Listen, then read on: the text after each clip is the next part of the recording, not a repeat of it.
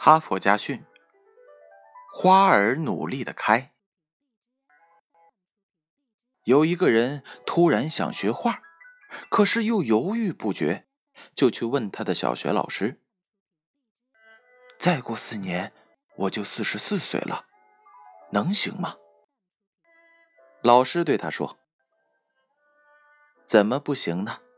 你不学画，再过四年也是四十四岁呀。”他想了想，瞬间开悟了。第二天就去艺术学校报名了。一个朋友几年前跟合伙人做生意，不幸货船遇到了风浪，他们的财产和梦想也随之坠入海底。经不起这个打击，他从此变得萎靡不振，神思恍惚。当他看到合伙人遭遇变故之后，依然如从前那样无忧无虑时，他就去问他是什么原因。那个人对他说：“你咒骂，你伤心，日子是一天天的过去了；你快活，你欢乐，日子也是一天天过去。你选择哪一种啊？”人就是这样。当你以一种豁达、乐观向上的心态去构筑未来时，眼前就会呈现出一片光明。反之，当你将思维困于忧伤的樊笼里，未来就会变得暗淡无光了。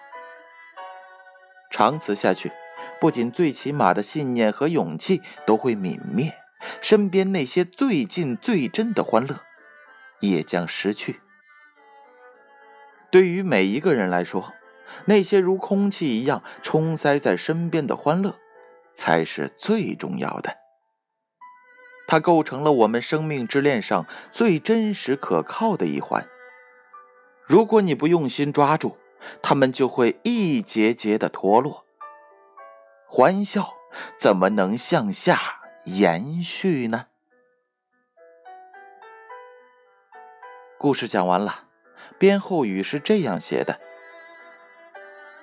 有一首诗写道：“你知道，你爱惜花儿努力的开；你不知，你厌恶花儿努力的开。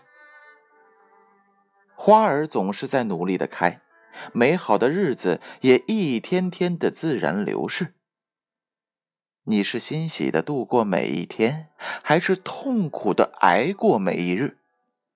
面对命运遭际，难道我们还不如一朵花吗？哈佛家训，建勋叔叔与大家共勉。